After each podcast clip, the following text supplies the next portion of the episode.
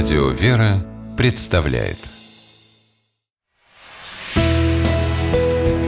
Литературный навигатор Здравствуйте! У микрофона Анна Шапилева. Если произведения писателя с одинаковым интересом и восхищением читают и взрослые, и дети, значит, ему удалось не просто создать, как сейчас принято говорить, качественный текст, а поистине вложить душу в свое творчество. Так, чтобы оно оказалось не просто буквами на бумаге, а жило, дышало, разговаривало с читателем. Подобная литература всегда несет в себе частичку необъяснимого. И часто для ответа на вопрос «А почему тебе так понравилась эта книга?» бывает очень трудно подобрать слова. Остаются только чувства, и они буквально переполняют. Сборник рассказов Юрия Казакова «Старый дом» – именно такая книга – если попытаться все же сформулировать, за что книги Юрия Казакова любят вот уже несколько поколений читателей, то одной из первых причин для такой народной любви будет, наверное, то удивительное спокойствие, которое излучают его произведения. В прозе Казакова, как правило, нет крутых поворотов и заверченных по спирали сюжетов.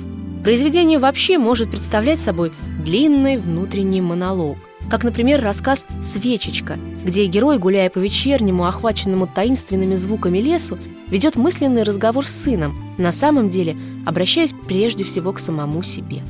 И все же, несмотря на неостросюжетность, рассказы из книги Юрия Казакова «Старый дом» динамичны.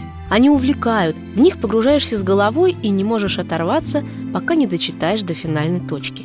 Герои в них не действующие лица, не персонажи, а живые, реальные люди – Такие, как босой деревенский мальчик Яшка из рассказа «Тихое утро», взявший с собой на раннюю рыбалку московского сверстника Володьку.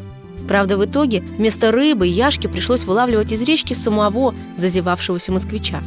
Момент, когда тот, не удержав удочку, очутился в воде и стал тонуть, у Казакова описан так, что сердце в пятки уходит.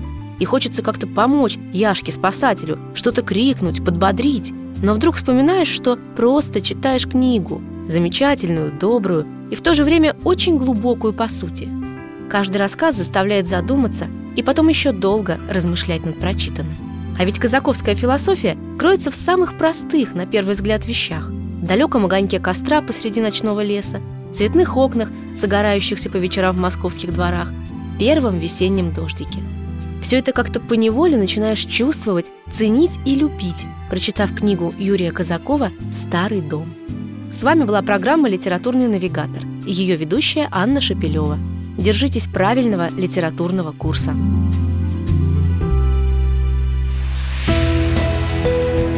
Литературный навигатор.